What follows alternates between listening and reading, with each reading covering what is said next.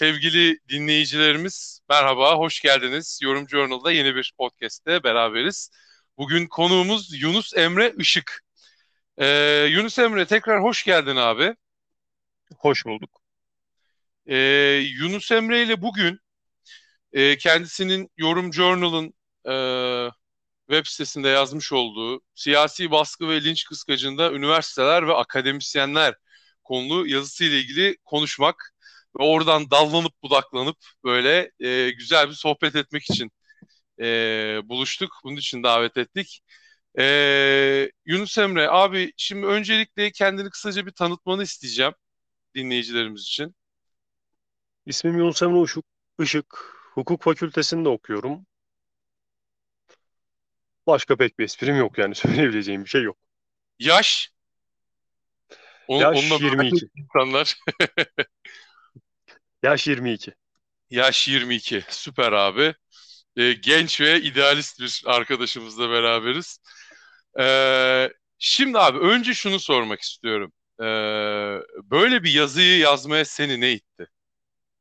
Neden böyle bir yazı yazma ihtiyacı hissettin? Önce bunda bir başlayalım.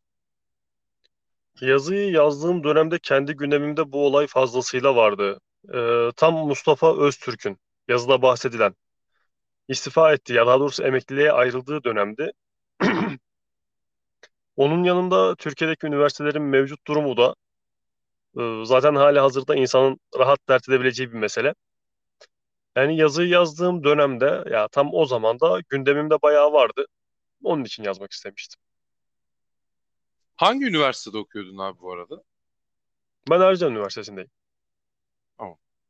Ee, yani sen Türkiye'de hukuk okumaya çalışan e, bir genç olarak e, üniversitelerin genel durumunu da takip eden, akademisyenlerin genel durumunu, süreçleri takip eden bir e, bir genç, bir öğrenci olarak e, rahatsızlık duydun durumdan ve bunu yazıya dökerek protesto etmek istedin. Yazı yoluyla protesto etmek istedin.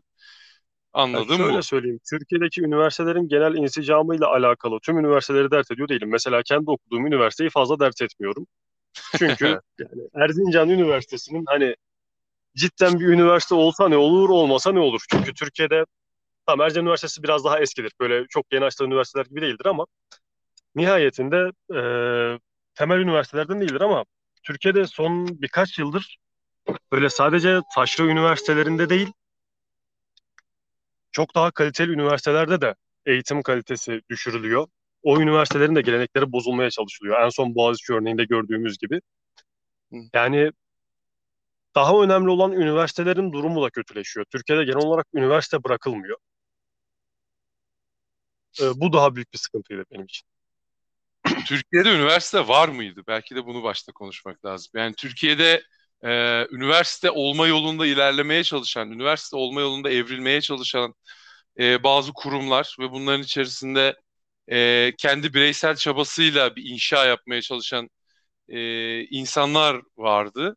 E, ama benim şahsi görüşüm açıkçası Türkiye Cumhuriyeti tarihinde işte bir dönem Cumhuriyet'in e, ilk yıllarında e, Almanya'dan e, gelip işte Almanya'dan kaçıp daha doğrusu İstanbul Üniversitesi'ne gelen e, akademisyenler sebebiyle Türkiye'de bir aydınlık bir dönem oldu üniversite bakımından. Fakat e, zaten bir laf vardır. Yani dünyada gerçekten bir dönem dünyanın en iyi Alman üniversitesi İstanbul Üniversitesi'ydi diye. Hani e, orada bir aydınlık bir dönem gerçekten görmüşüz ama onun dışında benim e, yaptığım okumalarda gördüğüm kadarıyla Türkiye'de birey var. Yani e, dünya çapında akademisyenler bugün de var zaten. Fakat üniversite bir kurum olduğu ve e, devletle bağlantılı olduğu işte daha pek çok farklı kurumla, pek çok farklı sistemle ilişkili olduğu için Türkiye'de bir üniversite sistemi yok. Yani üniversite diye bir kurum, üniversite diye bir sistem e, olması gerektiği şekilde yok diye düşünüyorum. Bunu da zaten şey yaparız, e, tartışırız. E, bunu da sorgularız.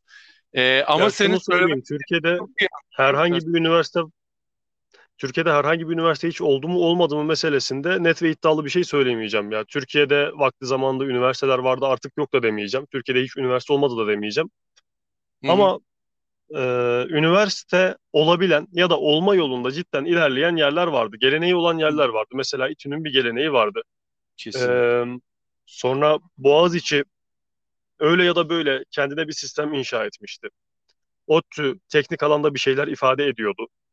Hala tam olarak ifade etmiyor değiller. Ama o gelenekleri, kurumsal yapıları oldukça fazla aşındırıldı ve sizin söylediğiniz kişisel bazda sıyrılabilen, kendini ortaya koyabilen ve e, Türkiye'de kişisel bazda sıyrılıp evrensel bazda isim olabilen insanlar vardı.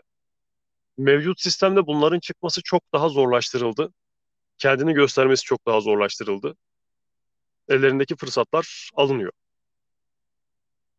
Evet. E, bunun belki de sebebine inmek lazım. Yani e, şimdi bir kere üniversite dediğimiz yapı e, ben yine kendi görüşümü söyleyeceğim. Bence elit bir yapıdır. Yani üniversitenin zaten mantığı e, elitist bir mantıktır. E, üniversiteden öğrenci yetiştirmenin, insan yetiştirmenin, üniversite diye bir kurumun var olmasının zaten sebebi e, elit bir elitist bir tabana yerleşir. E, ve e, bu vizyondan dünyayı görmeyen insanların yani biz kalifiye, e, kaliteli, eğitimli, kültürlü, dünyayı sorgulayabilen belli aşamalardan geçmiş insanlar yetiştirmeliyiz. Vizyonuyla hareket etmeyen e, insanların ellerinde, üniversitelerinde e, iyi bir konuma gelmesi zaten imkansızdır diye düşünüyorum. Çünkü e, baktığın zaman hani şu anki e, basit bir hükümet eleştirisinin ötesine gitmeyecek laflar etmek istemiyorum. Ama gerçekten yine aynı şeyleri söyleyip tekrarlayıp duracağız. Bu hükümetin sahip olduğu vizyon entelektüel bir Türkiye, entelektüel bir üniversite camiası, e, işte veya işte elit bir Türkiye, elit bir üniversite camiası ile kesinlikle örtüşmesi imkansız olan bir vizyon. Şu anki hükümetin vizyonu aslında tam da e, yaptıkları şeyle örtüşüyor. Türkiye'nin her yerine üniversite açalım. Üniversiteler meslek okuluna dönüşsün. Hatta e, ortalama meslek okulları bile değil. Yani kötü meslek okullarına dönüşsünler. Ve olabildiğince herkes işte barajları daha da düşürelim. E, hoca sayısını daha da arttıralım. Hoca olmayı daha da kolaylaştıralım. Üniversite sınıflarını gittikçe genişletelim. Ama hiçbir ekipman yardımı yapmayalım. E, kütüphanelere para vermeyelim. Ama üniversite sayısını sürekli arttıralım. Yani bir sürü diplomalı insan olsun ülkede. Çünkü diploma artık şeye dönüştü biliyorsun. Ee, böyle bir yerde iş ihtiyacı var.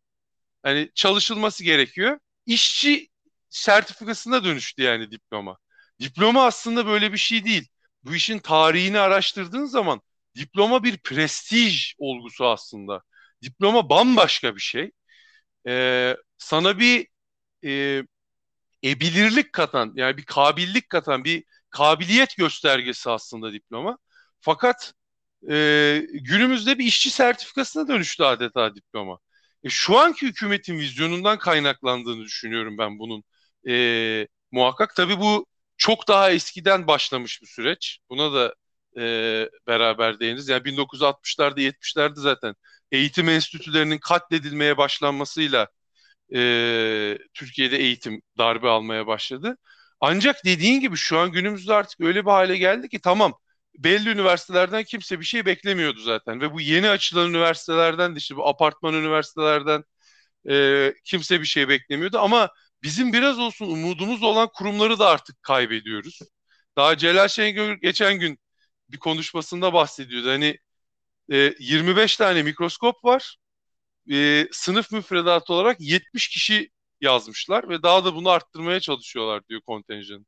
Hani yok ekipman yok ne yapayım ya ben bunları nasıl sırayla mı şey yapayım? İ- İlkokul mantığıyla sırayla mı baksınlar mikroskoptan? Hani bu nasıl bir rezalettir gibisinden. Ama işte baştaki insanların karar veren karar merciindeki insanların vizyonsuz, kültürsüz, eğitimsiz olmasıyla tamamen alakalı olduğunu inanıyorum ben.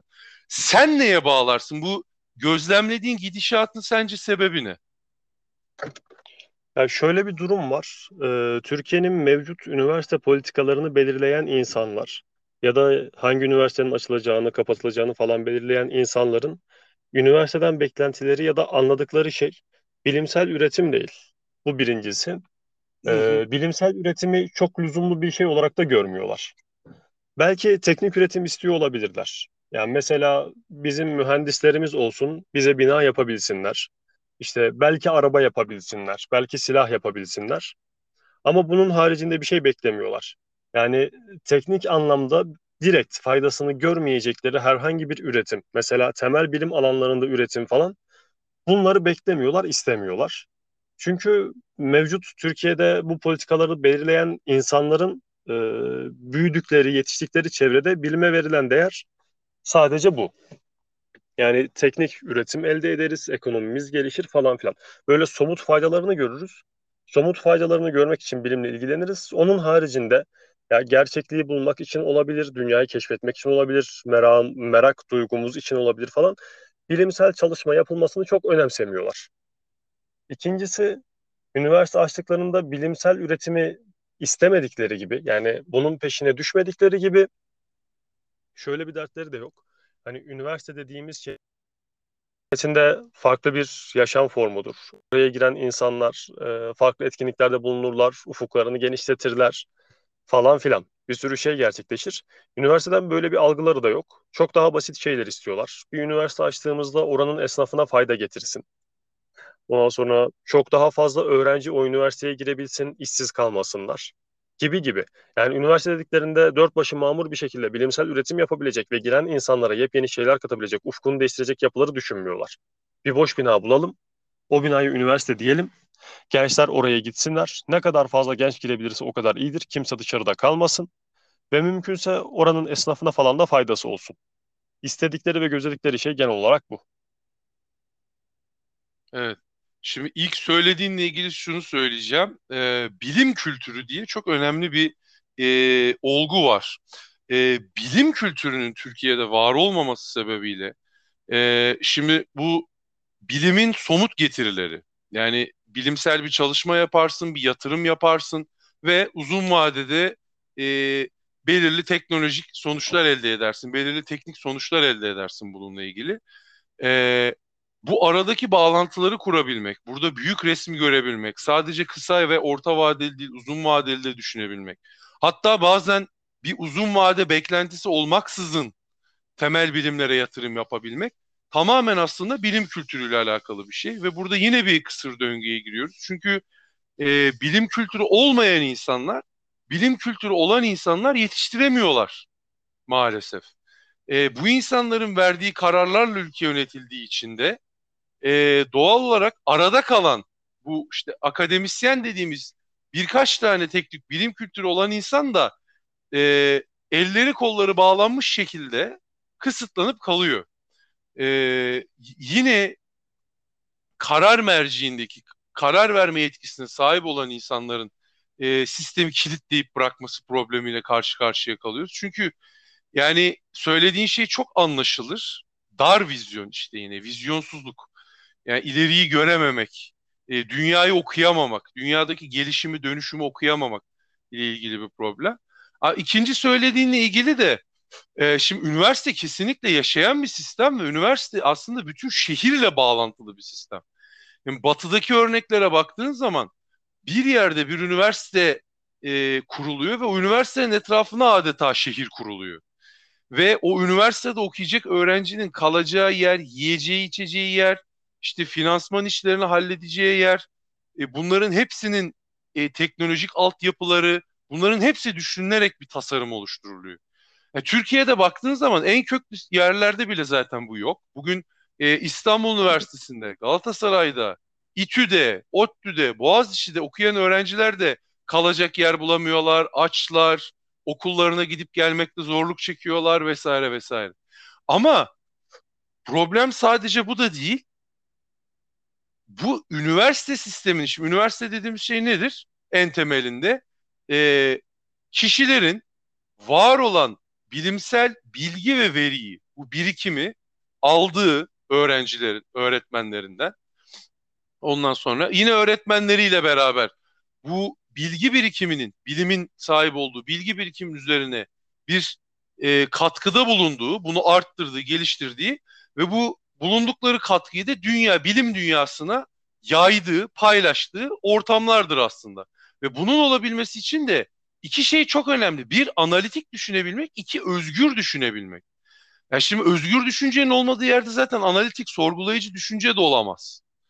E, özgürlüğün bizzat kendisine karşı bir yönetim sistemi, bir siyaset sistemi, bir fikir akımı e, olduğu için şu an Türkiye'de doğal olarak üniversitelerin hayatta kalması zaten mümkün değil. Yani bu kafayla, bu bakış açısıyla ben üniversitelerin zaten hayatta kalamayacağını düşünüyorum. Sadece üniversiteleri, üniversitelerin değil, eğitimin bizzat hayatta kalamayacağını düşünüyorum. Birileri şimdi çıkıp diyebilir, çok e, abartıyorsun, işte de, değişim geçirir, dönüşüm geçirir ama bir şekilde hayatta kalır.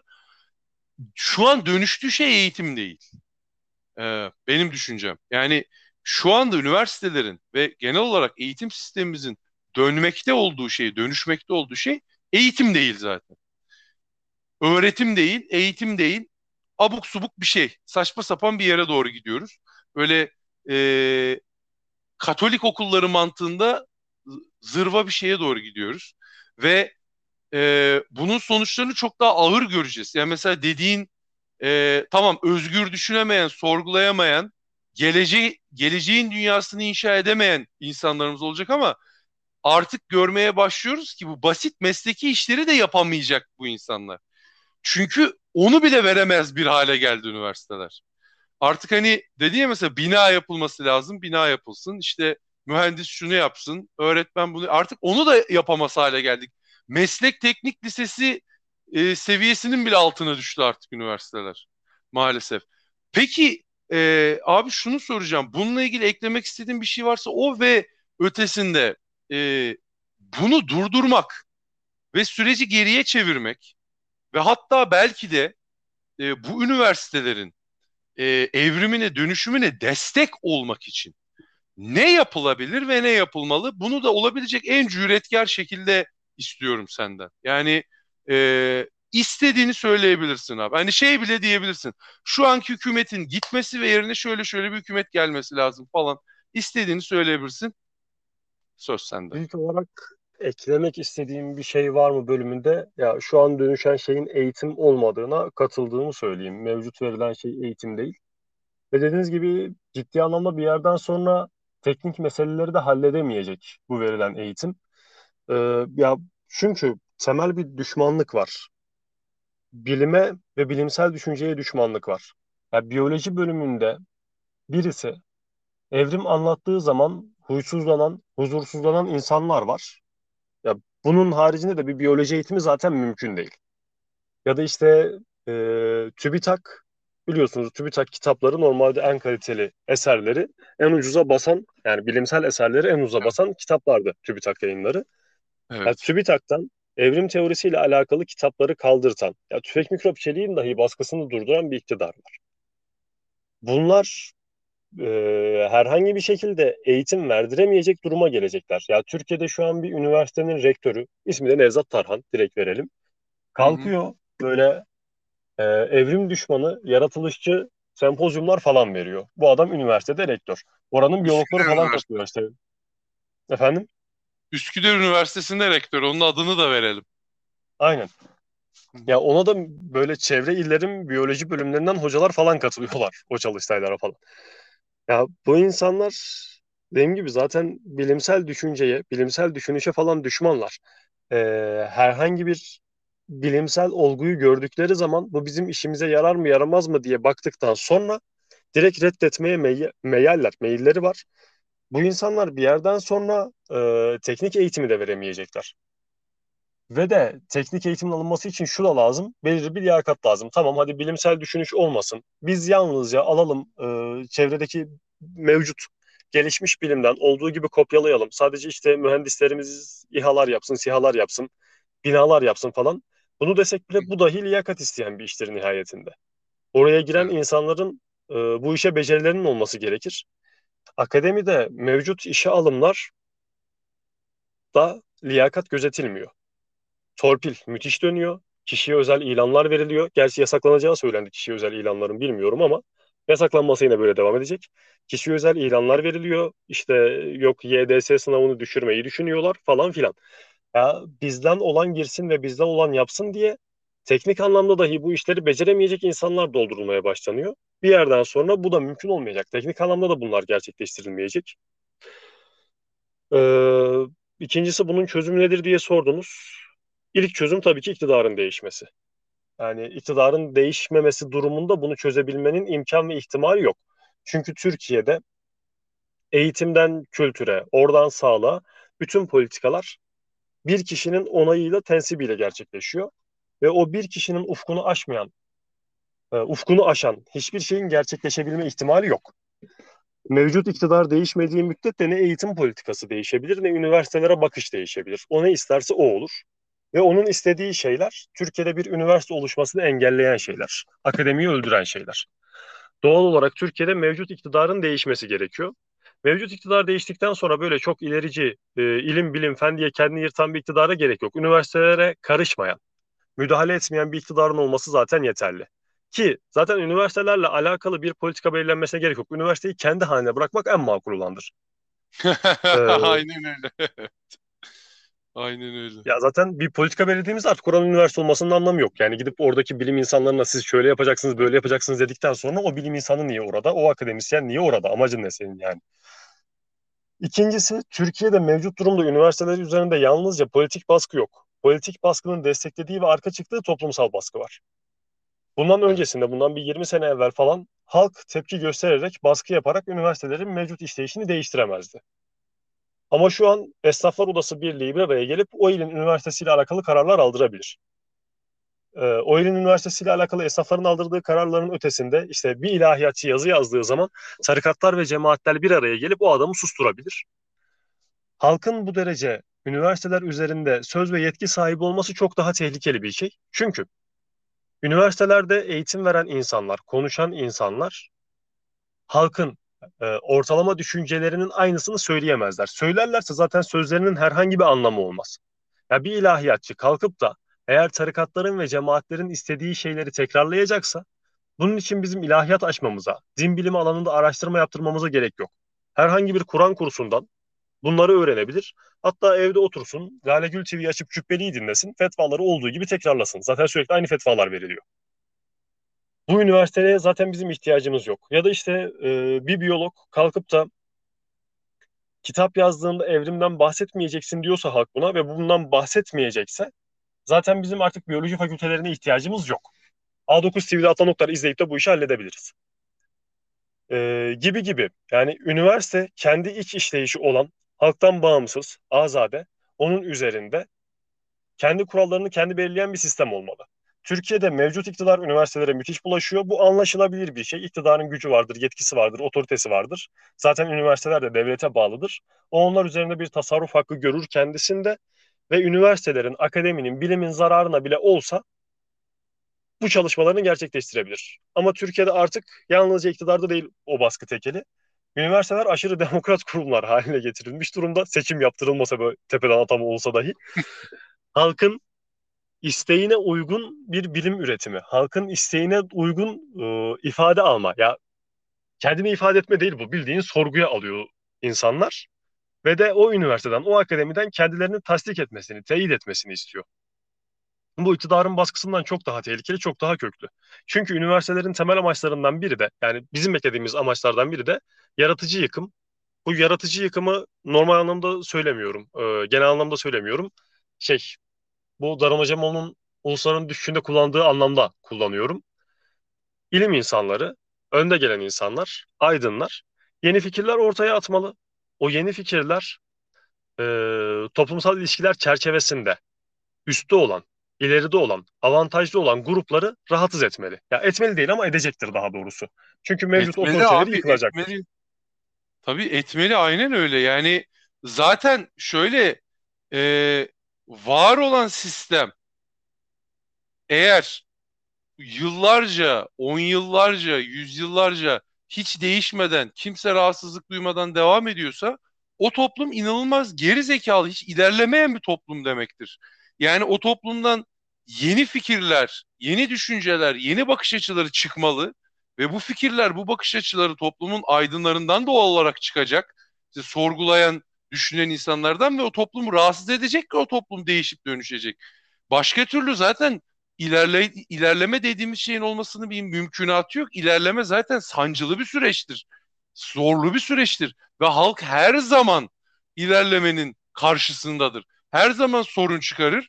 Bu çatışmadan korkmak, bu çatışmayı engellemeye çalışmak bizzat ilerlemenin karşısında olmaktır zaten.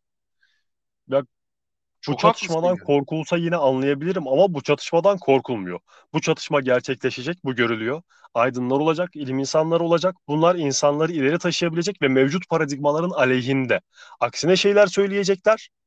Sizin de dediğiniz gibi geniş halk kitleleri bunun karşısında yer alacak. Çünkü geniş halk kitleleri yaratıcı yıkımında, ilerici olanında, e, hali hazırda var olan statik durumun, paradigmanın aleyhine olanın da karşısındadır. Halk Hı. karşısında olacak. Halkın yanında zaten bu aydınlar, ilim insanları ve yeni fikir ileri sürenler mevcut otoritenin sahiplerini hedef almış olacak ve mevcut otorite de bunların karşısında olacak. Ve devlet, üniversite, akademi kalkacak. Orada halkın ve mevcut durumda zaten avantajlı olan grupların yanında yer alacak. Bunu istiyorlar. Yani bu çatışma çıkmasın değil, çıksın. Bir de biz zaten hem halkın hem de e, mevcut eri güçlü toplum kesimlerinin yanında yer alalım ve bu ilerici olan bütün fikirleri, bütün yaratıcı yıkımları engelleyelim. Bunun derdindeler. Evet. Yani e, işte burada maalesef şu çok problemli işte e, vizyon vizyon vizyon işte bilim kültürü vesaire falan e, deyip duruyoruz başından beri. E, bu e, hükümetin yaptığı tercih Türkiye gibi bir ülkede e, her şeyin siyaset olduğu, her şeyin hükümet tarafından belirlendiği, her şeyin e, siyasetin tekelinde olduğu bir ülkede e, maalesef çok daha karanlık ve korkunç sonuçlar ortaya çıkarıyor. Çünkü e, şimdi hükümetin seçtiği taraf burada e, azınlıklar olmalı aslında. Elit azınlıklar, entelektüel azınlıklar olmalı. Onlara destek vermeli ve bu e, elit entelektüel azınlıklar da yeni nesiller yetiştirmeli. Halkta biraz biraz dönüşüm yaratmalı ki halkın içerisindeki bu azınlık yavaş yavaş aşama aşama işte burada zaten ütopyamız o yani hayal e, tüm memleketlerin ulaşmaya çalıştığı o son nokta o aşama aşama halkta bir dönüşüm olabilsin. Yani oradaki çoğunluk dönüştürülebilsin. Nesil nesil geçtikçe. Fakat e, iştah en baştan bu şekilde baltalanırsa bütün süreç zaten yıkılmış oluyor. Bütün katmanlar yerle bir olmuş oluyor. E, o yüzden dediğinde çok haklısın katılıyorum sana. Peki e, şunu sorayım abi. Sence bu şekilde devam ederse e, birazcık da karanlık tarafını da konuşalım için. Yani şu anki hükümet sistemi, şu anki vizyon, şu anki ideoloji, fikriyat devam ederse ve üniversiteler gittikçe kötüleşmeye, eğitim sistemi gittikçe kötüleşmeye devam ederse sence gelecekte bizi neler bekliyor abi? Ya mevcut sistem devam ederse ben üniversiteleri ve akademiyi çok düşünmem. Üzerine kafa yormam. Çünkü hani bahsettiğiniz biraz önce tam olarak söylediğiniz şuydu.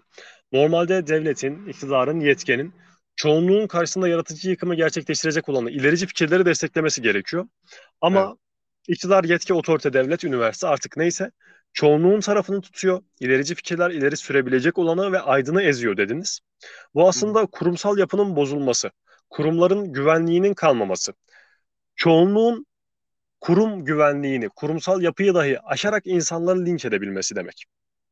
Bu Türkiye'de sadece akademide gerçekleşmiyor. Türkiye'de bütün alanlarda kurumsal yapı çöküyor, bozuluyor. Yani e, hukuk alanında devlette ya da ülkede herhangi bir hukuk sistemi bırakılmıyor.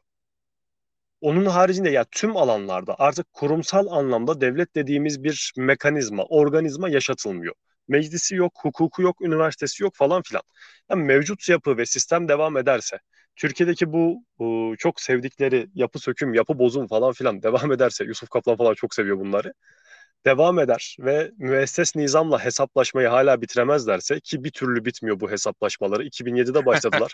müesses nizam adına hiçbir şeyi bırakmadılar. Tüm yapıları, kurumları tasfiye ettiler. En kuvvetli ordu bile tasfiye ettiler ama bir türlü bitmedi. Hala devam ediyorlar ne kadar tasfiye edebiliriz diye. Zaten Türkiye'de yapı, kurum, devlet namına bir şey kalmayacağı için üniversiteyi düşünmemize de gerek kalmayacak. Yani hukuku yok, ordusu yok, meclisi yok. Üniversiteye mi kaldı iş artık? Öyle O da düşünüyorsun. arada olmayı versin yani. Anladım. Peki abi yani e, bireysel çabaların da artık bir anlam ifade etmediği bir aşamadayız zaten. Yani onun da çok bir şeyi kalmamış durumda. Zaten e, Türkiye'deki e, iş yapan, ciddi şekilde iş yapan hocaların çoğu benim kendim bazı bizzat tanıdığım hocalarım da yurt dışına gitmiş durumdalar. Hatta gitmiş demeyeceğim, de kaçmış diyeceğim. Çünkü kendilerine de konuştuğum zaman e, kaçmak zorundayız artık. Çünkü hayati güvencemiz yok. E, eğitim veremiyoruz. E, bazılarını zaten direkt e, hocalıkları ellerinden alınmayla karşı karşıya kaldılar. O yüzden de kaçmak zorunda kaldılar. E, çok popüler olduğu için direnebilen yani adeta kendine ait bir halk kitlesi, bir fan kitlesi günümüz deyişiyle bulunan işte Celal Şengör falan gibi bazıları da e, hem çok ileri geri laflar etmemeye çalışıp hem de işte ettikleri laflarda da kendi kitleleriyle e, bir iç dayanışma sağlayarak kalmaya çalışıyorlar. Birazcık da paralarının ve e, işte sahip oldukları sadece e, finansman anlamında değil genel anlamda maddi gücün, dünyevi gücün etkisiyle Türkiye'de kalmaya devam edebiliyorlar. Ama hani bunlar da bitecek yakında ve e, Türkiye'de bu bireysel çabaların da bir anlamı kalmayacak. Şu anda gördüğümüz gidişat bu yönde. E, Valla Ya biz sonu çok karamsar bir tablo çizdik ama ben o kadar karamsar değilim aslında. Yo, ya Ya işin şey çabalar tarafını da söyledik zaten. Hani işin nasıl düzelebileceği çok açık olduğu için bence e, şu anki gidişatımızın ne kadar karanlık olduğunu çok iyi vurgulamalıyız ki insanlar e, kendilerini rahata bırakmasınlar. Benim derdim birazcık o. olur. Ama ben hala bireysel çabaların önemli olduğunu düşünüyorum. Ya yazımda örnek verdiğim Burak Bilgehan Özpek örneği vardı mesela. Burak hı, Bilgehan Özpek ya takip edenler bilir. Konuştuğunda kelimeleri çok dikkatli seçen bir isim. Hukuki olarak başına iş getirebilecek hiçbir kelimeyi kullanmıyor.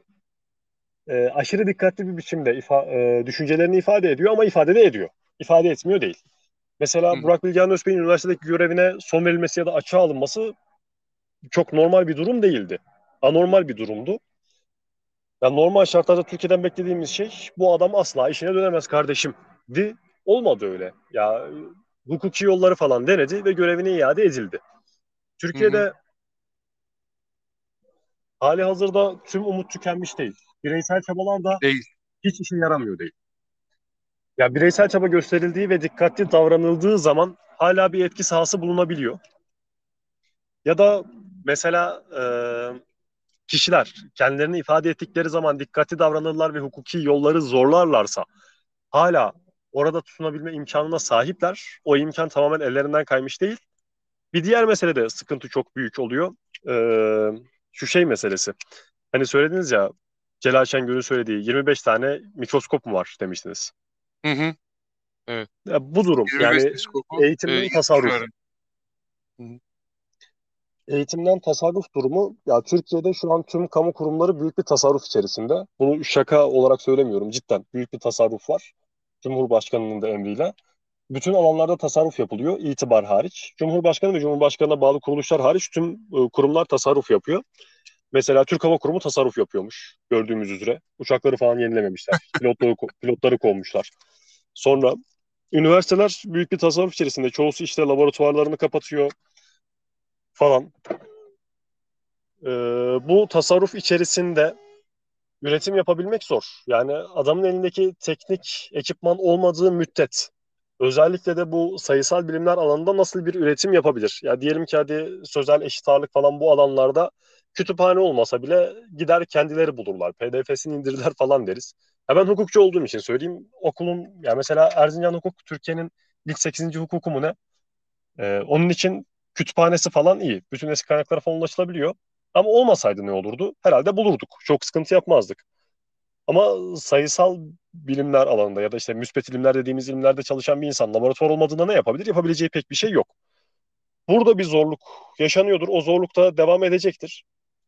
Ee, bu zorlukla alakalı herhangi bir fikrim yok. Bunu nasıl düzeltebilir? Ya da oranın rektörü, dekanı, öğretmenleri ne yapabilir? Bu teknik işi nasıl halledebilirler? Onunla alakalı bir fikrim yok.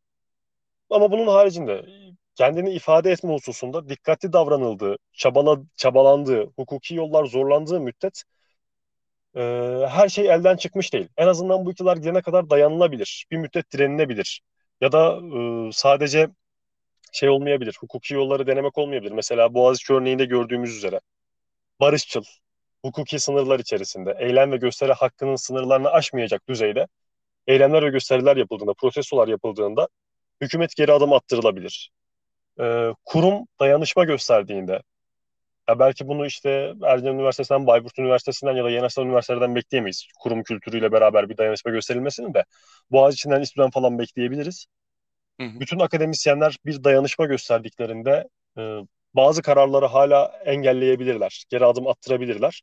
Bunlar hala mümkün. Ama tabii bunlar geçici mümkünlükler.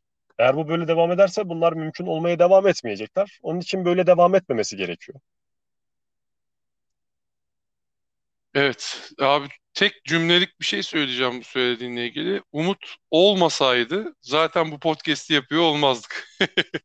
yani umut tabii ki var ve hele ki yani biz e, bunlara bazı insanlar inanır ve önem verir. Bazıları inanmaz ve önem vermez. Ama ben inanıp önem veren e, gruptanım.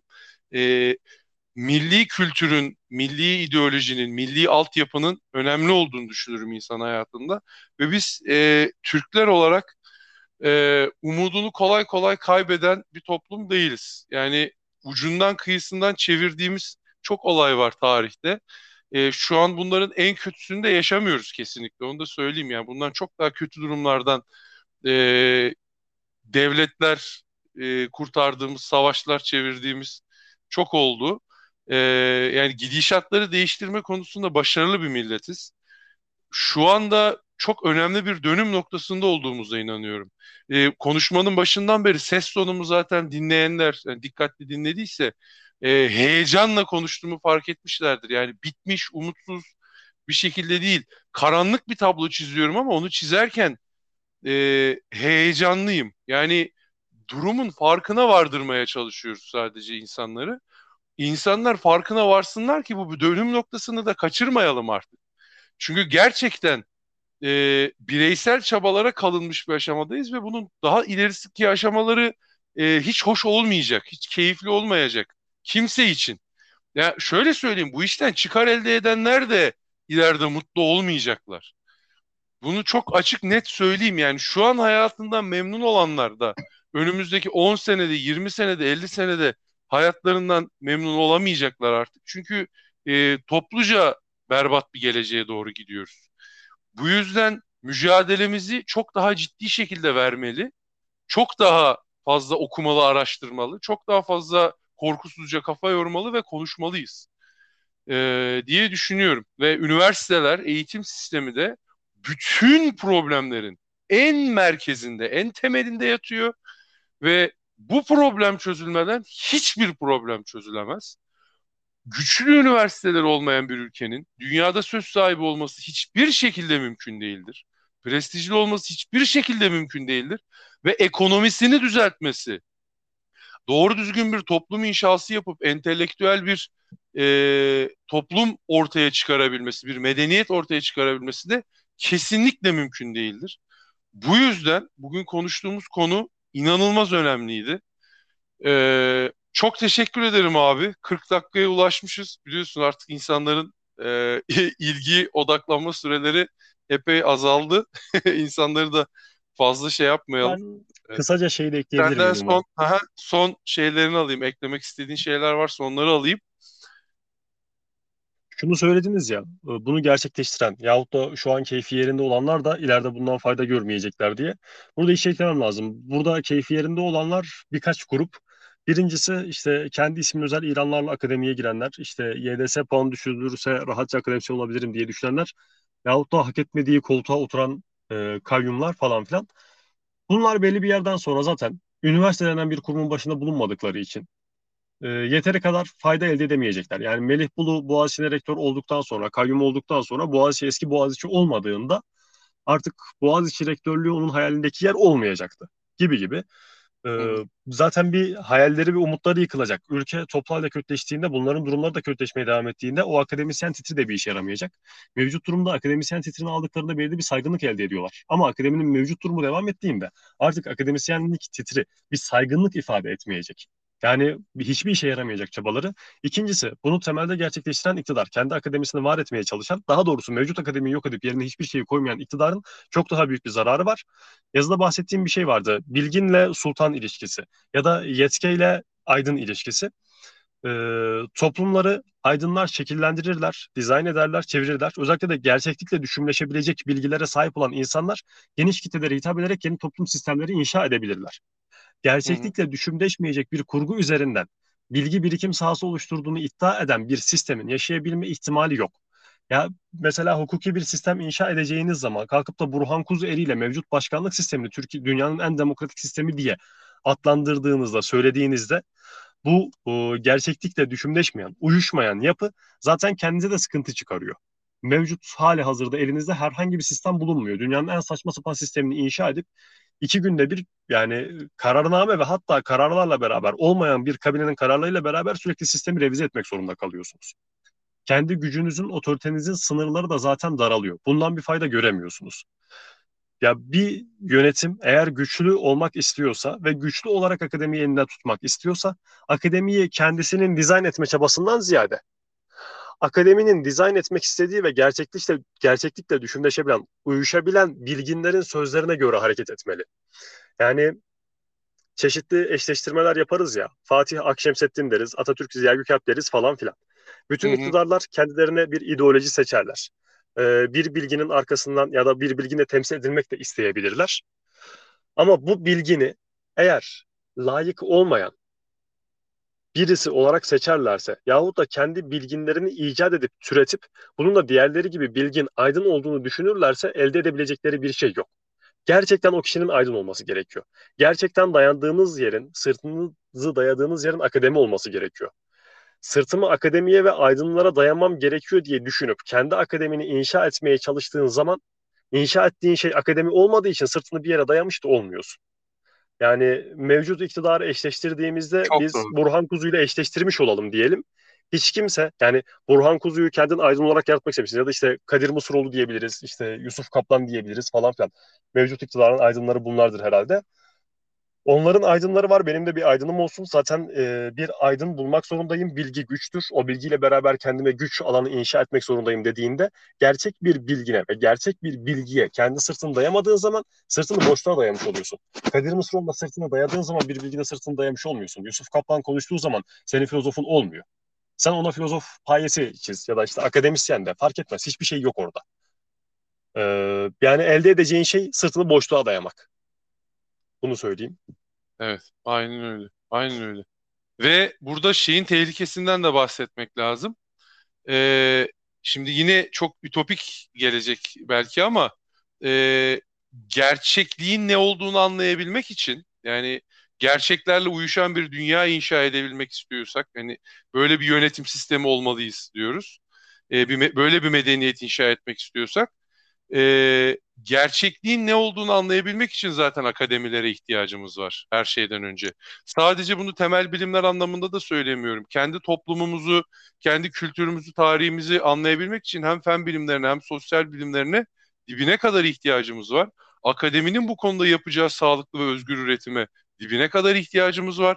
Ve e, senin söylediğin olay üzerine geldiği zaman yani e, akademiyi doğru şekilde kendi haline bırakabilen, özgür ve özerk bırakabilen bir hükümet olduğu zaman ortada zaten senin dediğin gibi o akademiden en fazla faydayı da o hükümet görür. Yani belki o akademi tarafından eleştirilir zaman zaman, düzeltilir ama o hükümetin azıcık kafası çalışıyorsa zaten bunun da kendi faydasının olduğunu bilir. Çünkü o akademi bunu o hükümeti yok etmek için, yıkmak için falan değil. Tam tersi var olan diğer tüm sistemlerde olduğu gibi daha iyiye taşımak için, geliştirmek için yapar bunu. Bunu özünde anlamak lazım. Bunun için de işte e, tüm bu bahsettiklerimizi anlayabilecek vizyona ve kültüre sahip bir hükümete ihtiyacımız var. E, onun için de elimizden gelen her şeyi e, halk olarak, toplum olarak her türlü kanuni hakkımızı kullanarak yapmaya çalışacağız. Her türlü çabayı göstereceğiz. E, hem insanları ikna etmeye çalışacağız hem kendimiz e, en iyi pozisyonlara gelip söz sahibi olmaya çalışacağız. Ülkemiz için e, inşallah güzel yarınlar inşa edeceğiz. O şu an kaybetmekte olduğumuz o yarınları tekrar geri getireceğiz olmaları gereken yere. Eh, ve birazcık daha güzel gözükmeye başlayacak her şey. Abi çok teşekkür ederim. Rica Ağzına ederim. sağlık. 45 dakika oldu. Ee, hakikaten iyi konuştuk, sağlam konuştuk. İnşallah Evet. dinleyicilere de şöyle bir e, ufuk açılması, bir patlama, bir motivasyon, bir enerji e, vermişizdir, yaratmışızdır. Ya Ee, birkaç kişiye bile sandığa gittiğinde kullanacağı oyun rengini değiştirebilecekse bayağı faydalı olur. Tabii ki canım, tabii ki. Ve o insanlar da etrafındakilere e, tavsiye ederlerse bunu, e, biraz olsun biraz olsun böyle yayılırsa eğer bu fikirler, zaten ülkenin geleceği için inanılmaz bir iş yapmış oluruz. Bunun üstüne artık biz e, elimizden geleni yapmaya devam edeceğiz. Dinleyen herkesi de elinden gelen her şeyi yapmaya davet ediyoruz. E, kendinize çok iyi bakın sevgili e, Yorum Journal dinleyicileri. Ee, Yunus Emre'ye tekrar teşekkür ediyoruz ve bir sonraki podcast'imize görüşmek üzere. Sizlere hoşça kalın diyoruz. Güle güle.